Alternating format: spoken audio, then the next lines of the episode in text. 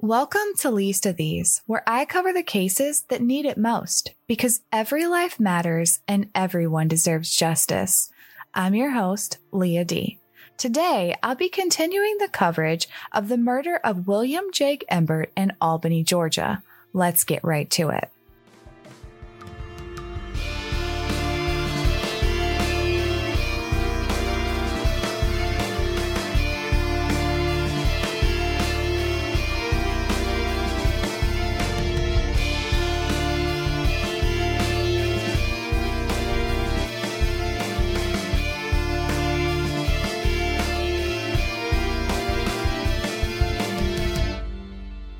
Quick recap.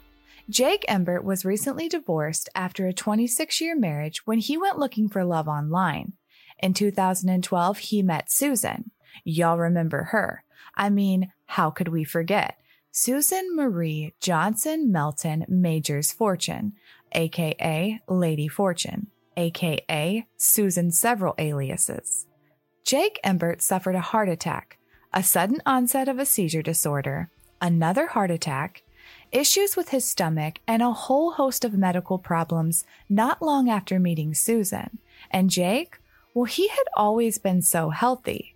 His family was growing increasingly concerned. So, with their urging, Jake had scheduled several doctor's appointments, and it looked like he was finally about to get to the bottom of what was causing his issues.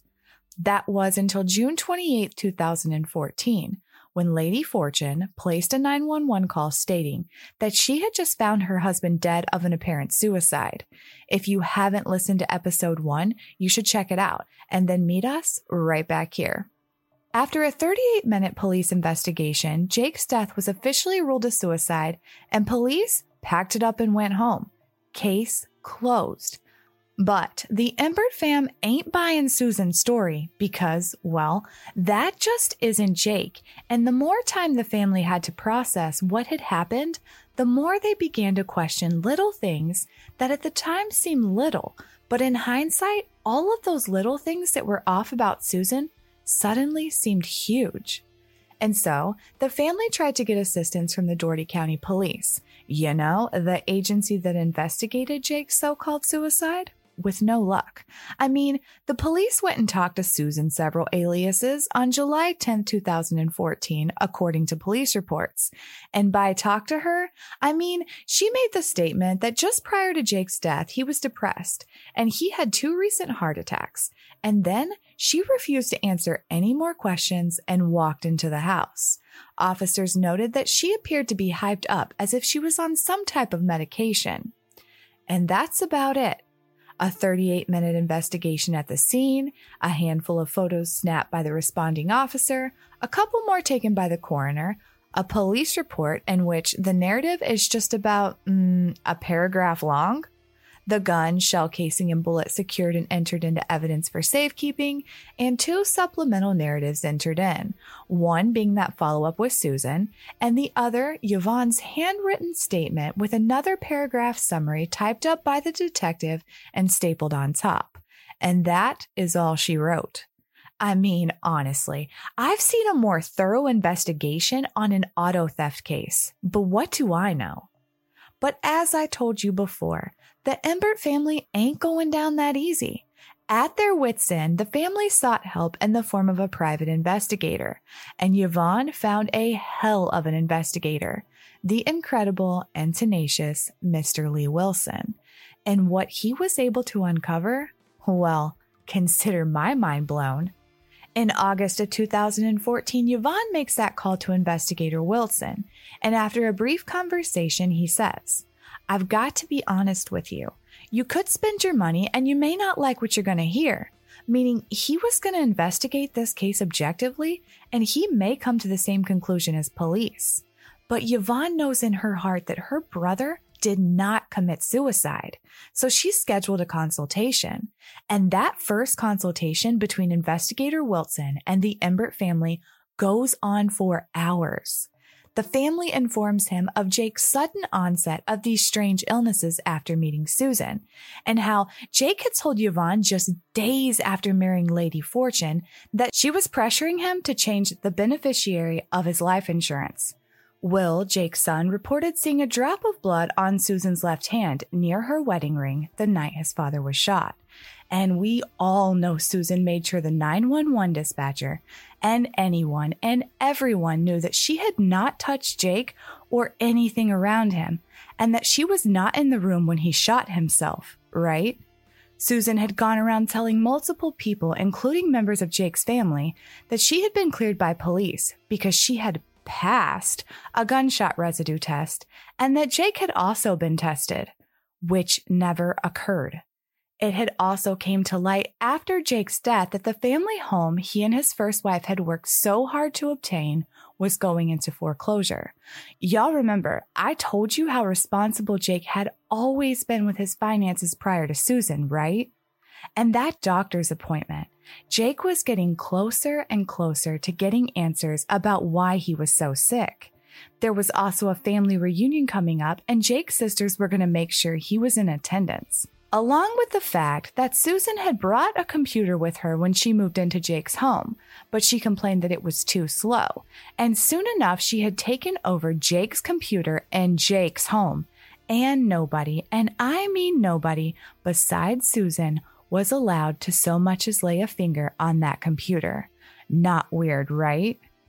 Investigator Wilson is also informed of the strange events after Jake's death.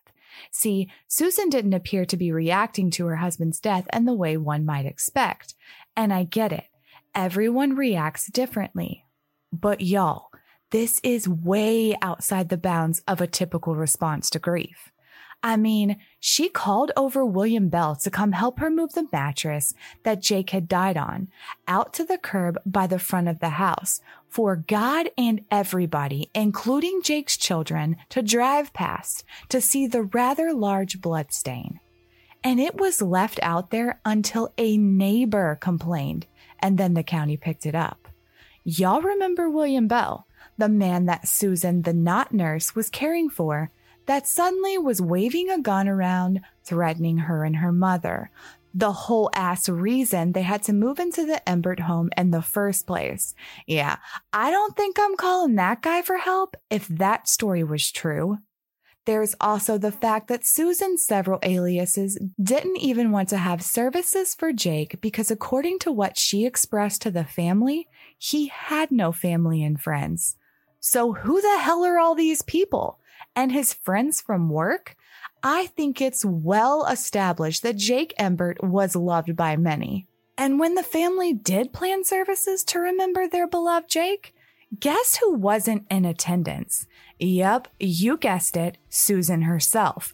And not only was she not present, none of her family members were present either.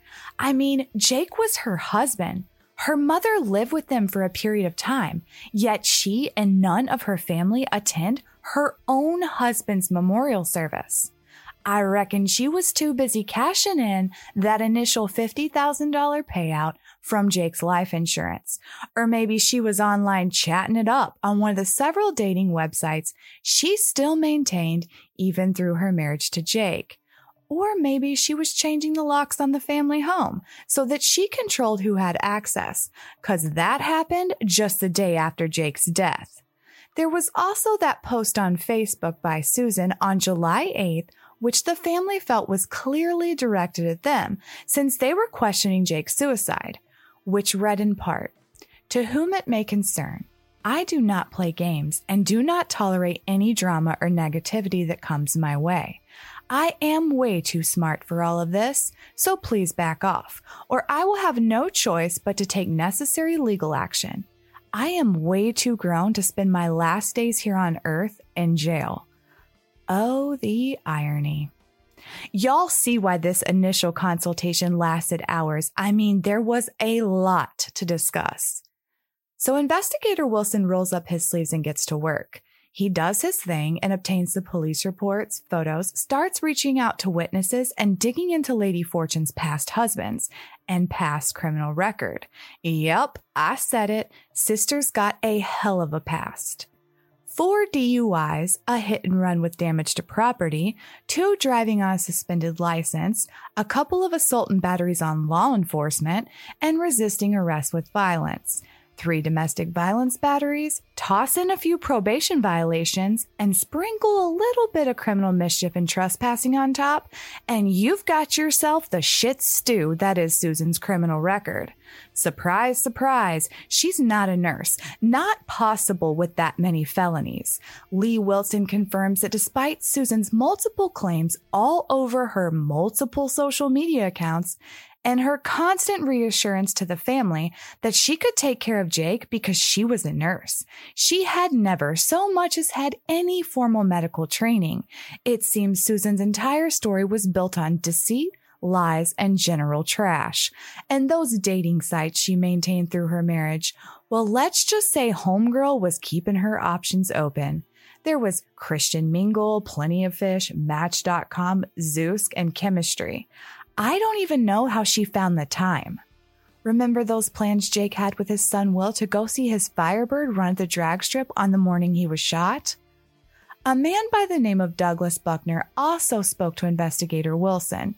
He's the man who traded his Jeep for Jake's Pontiac Firebird. Buckner was a huge racing fan and had attended races in the area for years, and he was familiar with Jake from the drag strip. He was on Craigslist scrolling when he saw an ad for a race car for sale, and lo and behold, it was Jake's car. He called and Susan's several aliases answered. She told him that the race car was for sale because Jake wouldn't be able to drive it again. He then discussed the details with Jake and arrangements were made for him to come and view the car. A couple days later, Mr. Buckner went to the Embert home. At his first meeting, Mr. Buckner and Jake are hanging out together in Jake's shop talking about the Firebird and looking at tools. I mean, they're both really into cars and racing and have a lot to talk about. Jake had put a lot of work into the Firebird, and Buckner remembered it back from the days Jake used to race. It had been sitting for a while, but it was still in excellent condition. I mean, this is Jake we're talking about here. He knew his way around a car and overbearing and always in Jake's business, Susan, is of course right there in the middle of the conversation as usual. And when Jake goes into the house to make a drink, Susan brings up the tools, asking Mr. Buckner if he'd be interested in buying them, because since Jake won't have the car, he won't need the tools. And when Mr. Buckner brings this up to Jake, Jake hesitates and says his tools are more of a sentimental value to him. He's not interested in selling them because he's saving them for his son Will. So the conversation ends. That's until Susan brings it up yet again. Multiple times, she brings up wanting to sell Jake's tools that first day in Jake's workshop, and the next day when Jake meets up with Mr. Buckner to drive the Jeep. It's brought up so many times and so completely behind Jake's back that Mr. Buckner finally flat out tells her that he's not buying any of Jake's tools unless Jake agreed to it in front of him. There were several more very interesting statements made by Susan to Mr. Buckner about Jake not being around much longer. Wait, what? I mean, Jake had no terminal illnesses. He hadn't been diagnosed with anything, especially anything that would have such a grim prognosis. At one point, in earshot of Jake, Susan stated that they needed to get rid of the car because Jake was no longer capable of driving it. And he, quote, would not be here with us much longer. And Jake responded, That is up to the man upstairs, while pointing towards heaven. Y'all, I can't. She makes my freaking skin crawl. Mr. Buckner reported to investigator Wilson that Jake actually had become teary eyed as they were concluding the transaction with a handshake. It was then that Jake had mentioned that he wanted to watch the car run again as soon as it was ready. So the two stayed in frequent contact as Mr. Buckner worked on the car. Jake actually went by Mr. Buckner's shop once he had her purring like a kitty again and all shined up. He had made plans to come to the strip and watch Mr. Buckner race that car on that Saturday, June 28th. Mr. Buckner had even called several times a day of the race in the afternoon, but those calls go unanswered.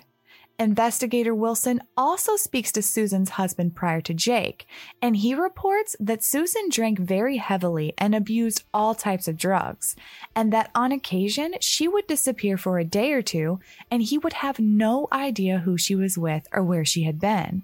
And on more than one occasion, he had picked her up from a drug infested neighborhood where she'd been out on a binger. He would also tell the investigator that Susan had been violent towards him multiple times. She had also been known to injure herself and then call police stating that he had beaten her. In one instance, Susan's prior husband recalls that Susan had returned after a drug binge and injured herself outside of their trailer and then called the police. And had it not been for a neighbor who witnessed her hurting herself, he believed he would have been charged. An incident somewhat similar had led to Susan seeking a restraining order and filing for divorce. Charges were pressed and he pled not guilty. At a court hearing, Susan showed up so intoxicated that the judge dismissed the charge based on Susan's inability to testify. And more importantly, in regard to Jake, Susan had stated to her ex husband that Jake had led her to believe he was financially secure, and she had then discovered that not to be true, adding something along the lines of, You know, I don't take that from anybody. She also made those claims about being investigated by law enforcement and passing that gunshot residue test. That never happened. Susan's prior husband adds that he believes without a doubt that Susan is capable of homicide. Without a doubt. And what the hell is she talking about anyway? Jake was financially stable all the way up until 2013, when lo and behold, money very routinely began being transferred from Jake Embert's bank accounts to accounts owned or controlled by Susan, not the nurse. And it seems she burned through that money faster than she could transfer it. And Susan? Well, she thought she was going to cash in on a rather large life insurance policy in the event of Jake's untimely death. Like I said, Jake had a great job at MCLB Albany and was prior military. So Susan's several aliases intended to gain between 400 and 500,000 or so she thought. In what has to be the best turn of events so far in this case, Jake forgot to check a box. What box, you ask? We'll see. Jake's first wife had always taken care of those types of affairs, making sure his will and life insurance documents were in order, finances, all those things. And so old Jake didn't have a clue what he was doing when he updated that life insurance policy at Susan's urging. In his original life insurance policy, Jake had opted for the five times clause, insuring him in the amount of five times his salary. But you have to check the box next to the five times clause. And Jake didn't. Jake updated everything else and he made Susan primary beneficiary, but he didn't check the clause box. So instead of that half a mil payout, she'd only be getting roughly $90,000. Poor unfortunate Susan. Around the same time she was notified of this tragic little slip up, receiving a letter documenting that the payout would only be roughly $90,000, another 911 call is placed to the Embert home, this time by Susan's mother, claiming her daughter needs to go to the psych ward because she just can't handle her anymore and she's been trying for an hour. Quote, she just won't be still. She's wallering all around. She's just not to herself. She's out of her mind. And that she's rolling around on the bed, moaning for nothing, and I can't get her to recognize who I am. Her mother, of course, blames it on her husband's suicide. Susan can be heard moaning in the background, dramatic as hell, of course. Odd timing, right? And I'm not saying the fact that she was notified that she'd only be getting around a fifth of the payout she was expecting is the reason for this sudden mental breakdown or that 911 call and the wallering around in self pity. But I'm not not saying it either. She seems to be real good at playing the role of victim. On August 22, 2014, Susan was served notice that Rachel, Jake's daughter, had been appointed as administrator of her father's estate And wouldn't you know, about 48 hours later, Lady Fortune packed her bags, rented a U-Haul, and trekked it on down to Florida. But not before she cleaned out the Embert family home, taking everything of value, including family heirlooms, that rightfully should have went to Rachel and Will and the Embert family. You know, like the Jeep that Jake had just traded his Pontiac for that she gave to her own son or the Purple Heart Jake Embert's father earned that was never found. It was eventually replaced after a year long ordeal of Yvonne petitioning for a new one to be issued, but you can't just simply replace the original. Every time I think about that, my blood freaking boils. But Susan did leave a few very important things behind. I mean, once Rachel became executor of her father's estate, she and Will went over and secured the house and documented the state of the home. It was a wreck with random garbage scattered throughout the house. Everything that had any dollar value, including the majority of the furniture, was gone. There was a drawer full of pill bottles, empty, with no labels in the bathroom, a beer can in the bathroom trash can, some pills crushed on an end table, and a post it note reading, Stand firm against the schemes of the devil. If only Susan had taken her own advice. But the most important things Susan left behind weren't the pill bottles or post it notes.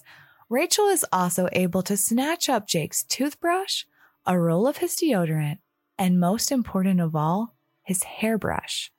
And this right here, ladies and gentlemen, will be crucial to getting justice for Jake Embert.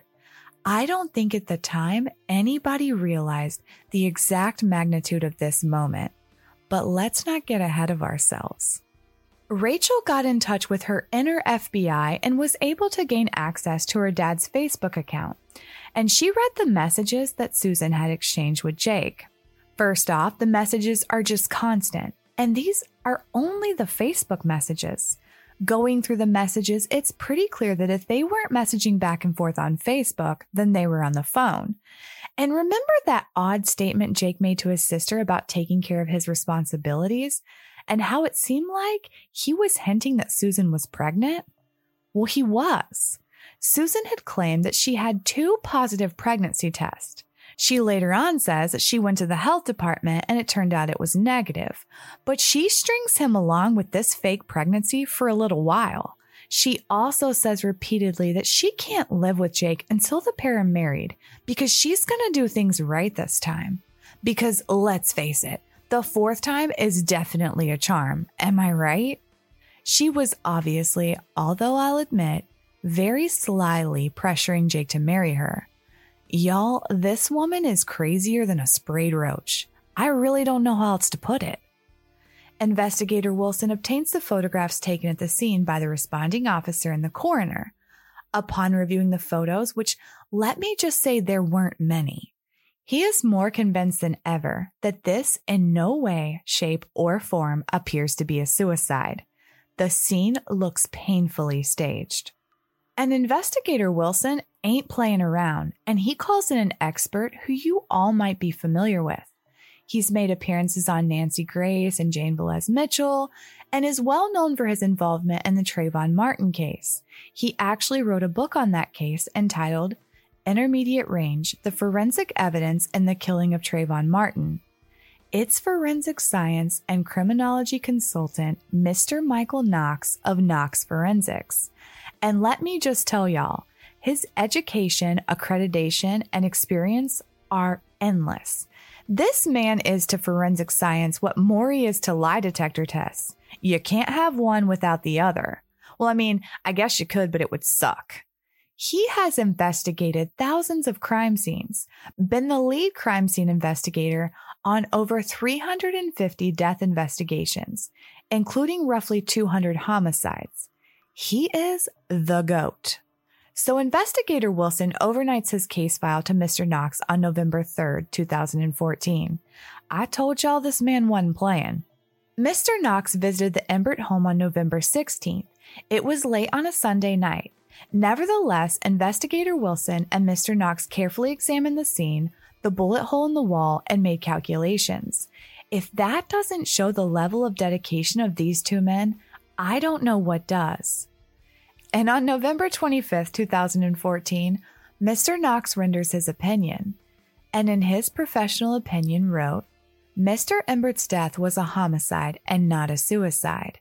And his recommendation was that a thorough investigation, complete with comprehensive crime scene analysis, be carried out in this case.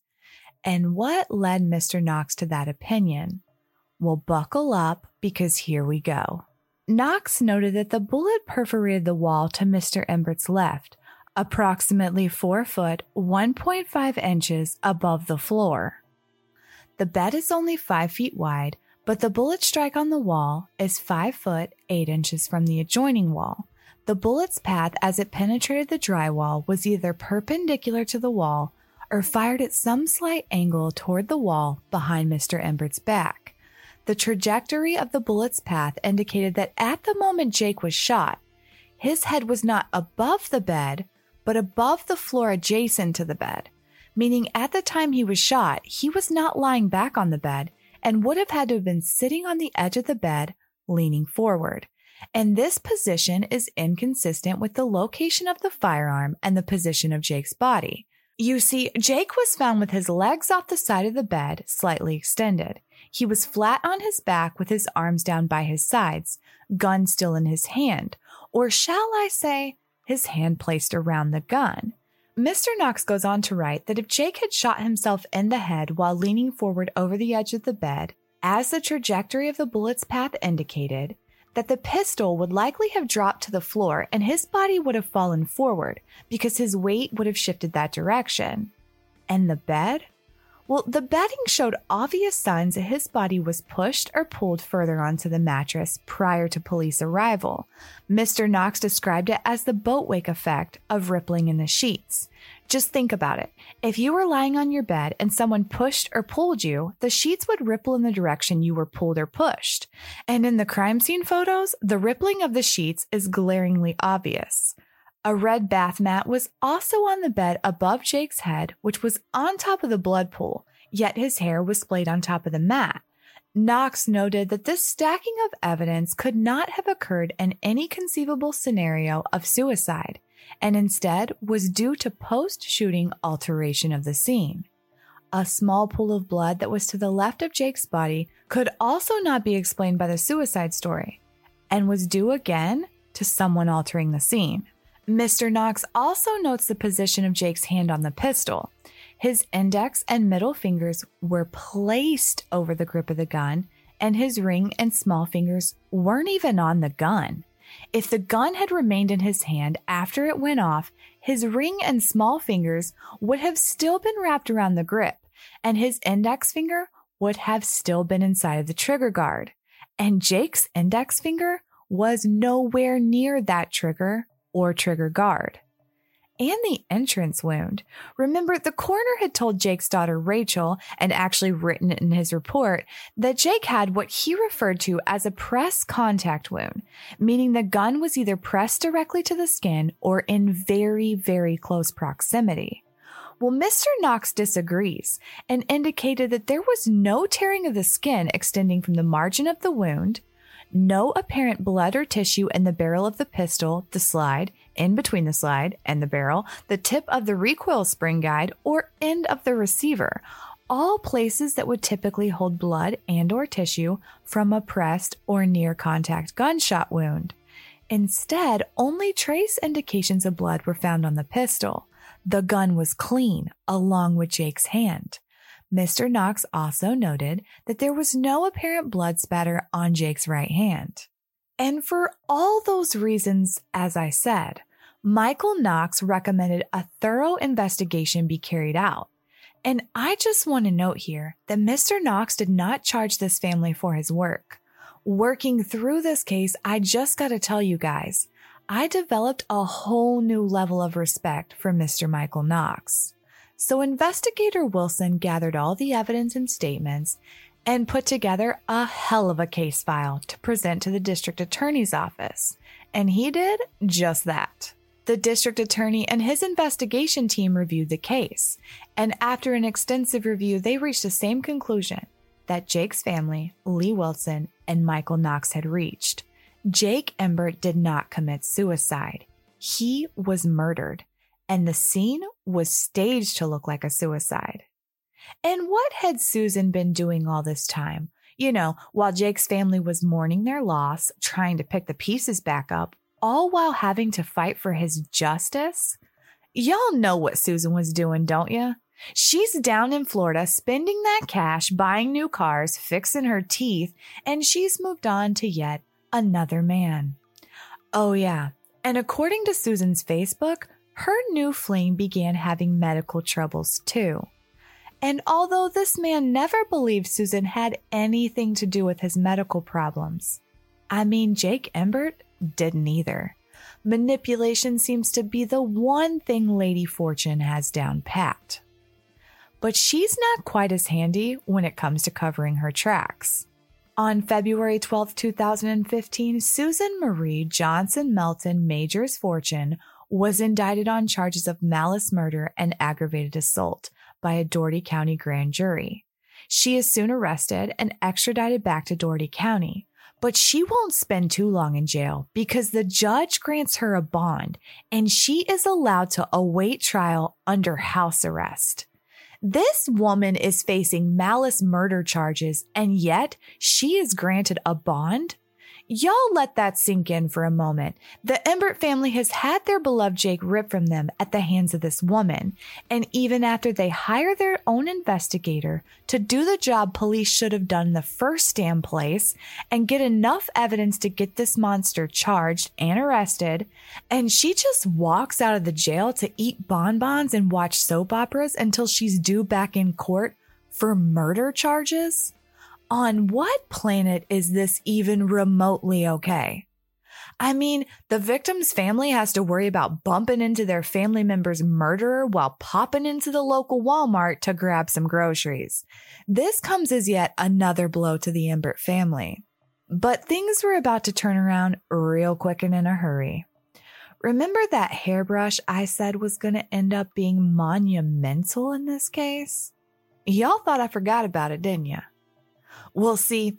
Hair samples were taken from Jake's brush, verified they were Jake's through his son Will's DNA, and then sent off to the lab for a little bit of forensic analysis. They hadn't quite come in prior to Susan's indictment, but on June 24, 2015, the results were in. And what did they reveal?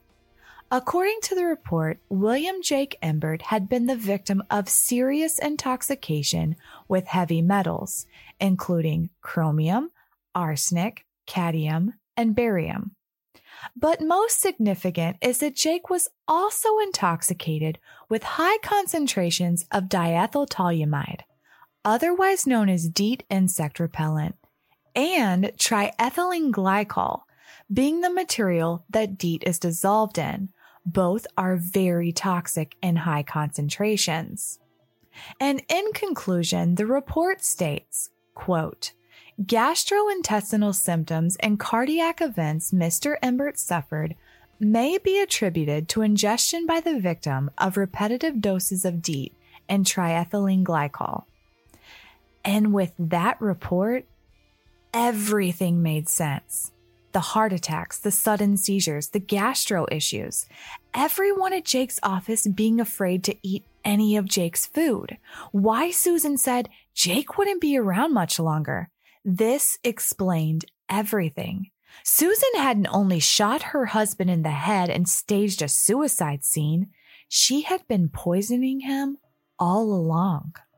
And with the results of a toxicology report on June 24, 2015, almost exactly a year to the day Susan had murdered Jake, a superseding grand jury indictment was issued, and Susan several aliases was indicted on several more charges.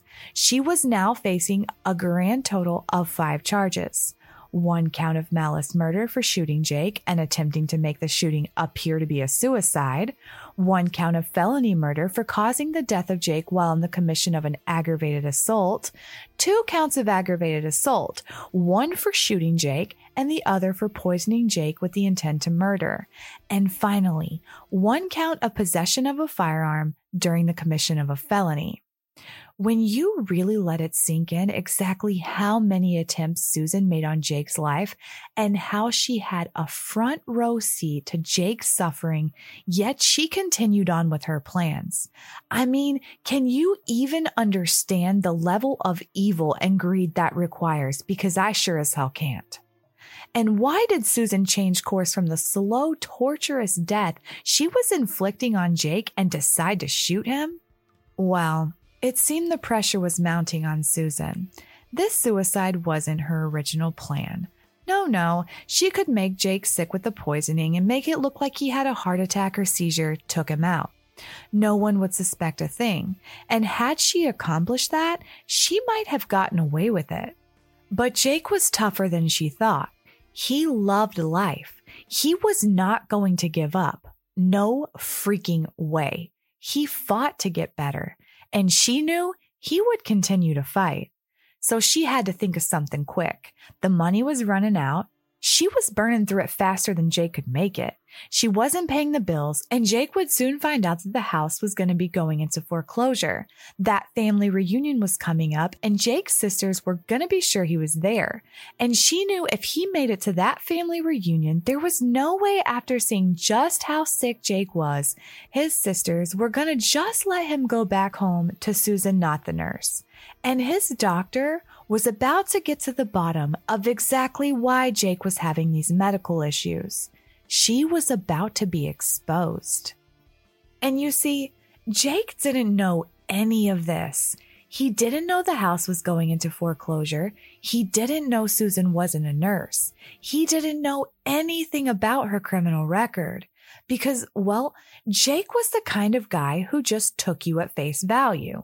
I mean, he was an honest guy, the type to close a deal with a square look in the eye and a handshake. The type that if he told you something, you could count on it. A hard worker who got everything he had the old fashioned way, through hard and honest work. He didn't see it coming. He couldn't have. This level of evil wasn't even on Jake's radar.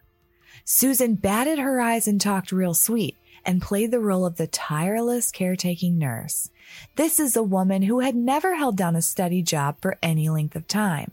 She wouldn't know hard work if it walked up and punched her in the face.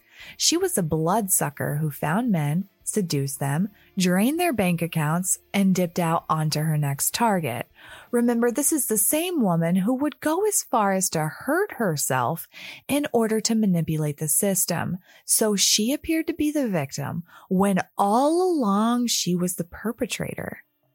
And when everything was about to unravel, Susan's solution was to murder Jake in cold blood and once again play the victim, then cash in on that life insurance policy and move along to see what she could get out of the next husband. But she underestimated the Embert family. And that's something you just don't do. See, they're not the type to just back down and go along with the status quo. Hard work and grit was ingrained in them and they loved them some Jake. They were going to fight for him. There was no doubt about that. And Mr. Lee Wilson, I told y'all he was one hell of an investigator. They weren't going to let her get away so easy, and justice was coming. In fact, it was just around the corner. And that, my friends, is where I have to leave you for today. But as always, I'll leave you with a little something. And that is this. Susan, not the nurse, did become Susan the defense witness. Oh, yeah, y'all. Against the pleas of her attorney, Susan took the stand and testified in her own defense. And as much as I'd love to take you on a ride on that crazy train, it'll have to wait until next week. You don't want to miss the conclusion of Jake's case next Thursday. Believe me, you just don't. For more information and photographs pertaining to this case, you can follow me on Facebook at least of these or on Instagram at least underscore of these. New cases drop every Thursday. Make sure you subscribe wherever you get your podcasts so you'll never miss an episode. Once again, huge shout out to the Embert fam. Thank you guys so much for entrusting me with your story. It has been a huge honor working with y'all. Thank you for listening. Thank you for caring. If you know something, say something. And until next time, be good to each other.